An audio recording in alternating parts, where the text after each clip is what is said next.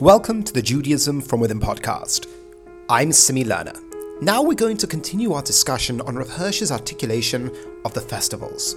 So we began last week with discussing what a moed is, that was in part one. The festivals of the Jewish people, the Chagim, are known as moedim. What is baked into that term and why is it so key? Now moving on to looking at them in a more general sense. In essence, we really have four ideas we're dealing with. And the beauty about Rav schema is that it allows you to appreciate each one in isolation, within a few words, but also interrelates them in a powerful way. So, once again, what we're going to do is we're going to speak about the four festivals. I mean, traditionally it's three, but Shmini Atzeres is also part of the gig. So, we have Pesach, Shavuos, Sukkot, and Shmini Atzeres. Those are the four that we are going to deal with. They have national significance, and uh, they also have sort of natural significance from the point of view of the turning of the seasons. So, what we're going to do, so we know where we're going, is we're going to talk about these four events.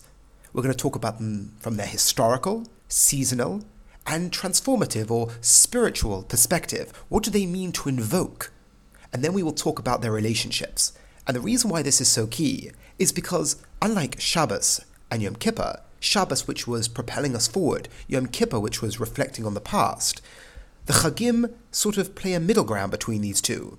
At some points, they're talking about the beginnings, the inceptions, and some, they're talking about the preservation and holding towards a future. And as Jews, we oscillate between these two sides. Of course, as free willed agents, we are focused on the future, of what we should do, how we could act. But the festivals invoke both of these principles within us.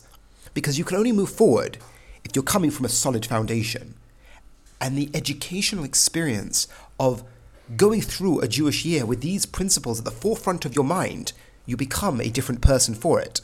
So we have Pesach, Shavuos, Sukkot, and Shmini Atzeres. Their historical significance. Well, historically, they are the emergence of God in history. They are times where God took a stand in history. But now let's play it out, and you'll already see the pattern emerge. The notion of creation. Pesach is where we were created. That's where our peoplehood began. We were released from Egypt through the hand of God. That is where the creation of our physical existence took place. Us as a distinct people, not a, um, a, a caste or a lower rung of society of the Egyptian culture. No, we became a distinct people. God took us out. When you extract something from a whole, you create a new category. Our physical creation. Shavuot our spiritual creation, the notion of mission and purpose and task, was given to us at Har Sinai, where God gave us the Torah. We entered into covenant with God. So you have the notion of creation creation as a people, but also the creation of the Spirit.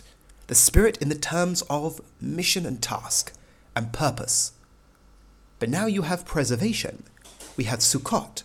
What preserved us physically that's given over by the festival of Sukkot when we go into a hut to remind us or embody God's guidance and God's preservation of our existence from a physical standpoint. And Shmini Atzeres, which gives rise to the preservation of the spirit of the Jew. Atzeres means to gather in. It comes at the end of the festivals before the winter starts. This is the Atzeres, the extra it's why in Chutz La'aretz it's referred to as Simchas Torah, where we celebrate the law. The historical connection between Sukkot and Shmini Atzeres and the desert is established by tradition, but once that assumption's made, which is how we experience the festivals as Jews, this pattern falls in beautifully. You have the creation, both physical and spiritual, and then you have the preservation, both physically and the spiritual preservation one looking to the past, one projecting to the future. That which preserves exists going forward. That which was created happened in the past. In a similar parallel to Shabbos being the projection forward, and Yom Kippur and Rosh Hashanah reflecting on the past. The seasonal significances also fit in beautifully. Pesach happens at the spring, where things are blossoming almost from the dark winter of our discontent in Egypt. God emerged us into a spring. That's why spring, blossoming, rejuvenation takes place. The creation of the new. And Shavuot, remember that spiritual creation, that which comes forth in the summer. The development, the full blossoming happens in the summer, the ripening, and that parallels beautifully with us becoming a nation. The point wasn't the inception, the point wasn't the creation, the point was what blossomed from it the creation of the spiritual, the task, the goal that happens which parallels the summer. And the two festivals which represent the preservation happen just before we go into the winter.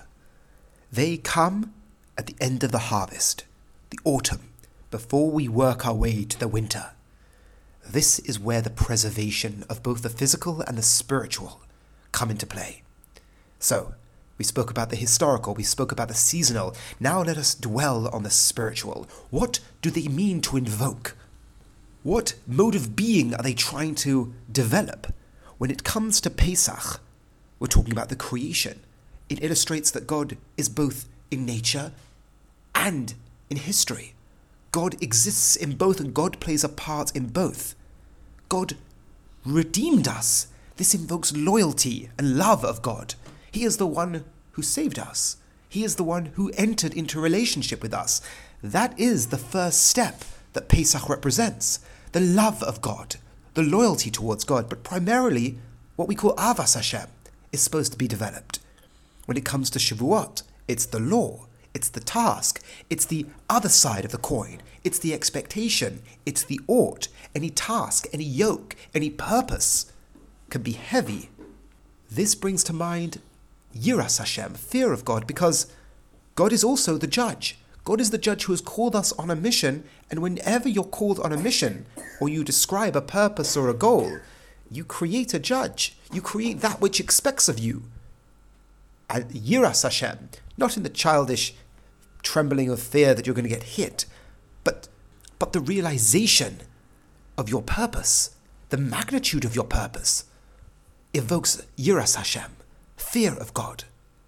So you have love of God, fear of God. Now we move into the mode of the preservation. The preservation of the Jewish people physically, that is known as trust.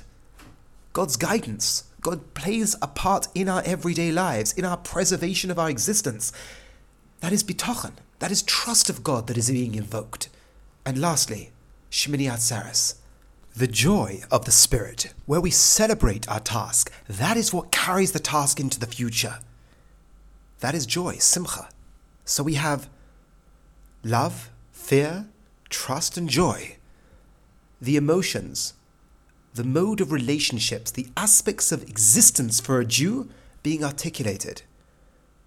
The joy of Shmini Atzeres, where we celebrate the law, where we look at the law as being part of our lives and we celebrate. That is what preserves it in our lives, and that's what preserves it going into the future. So we've had our three principles. The first was the historical, the natural from the point of view of the seasons. Lastly, what they mean to invoke in us, what they mean to transform from within ourselves. And the relationships between them now emerge. The purpose of the actual creation was lived out in Shavuos. Pesach reached its zenith with Shavuos. But in a parallel way, Sukkot, our physical preservation, has meaning only if it's living out its task, if the task is being preserved, given over by Shmini Atzeres. And you constantly oscillate between the task and the living the task out in life, the projection to the future and the reflection on the past, where we're going in life and how we examine life. So I hope this gave a fuller image of what the festivals are, both historically and agriculturally, but also how they call on us, but more importantly, the pattern that we see emerge. Once we see a pattern, we can relate to these festivals and these seasons in our active life. And that is the purpose. The purpose is for this to be transformative. Thank you so much for listening. Have a lovely week.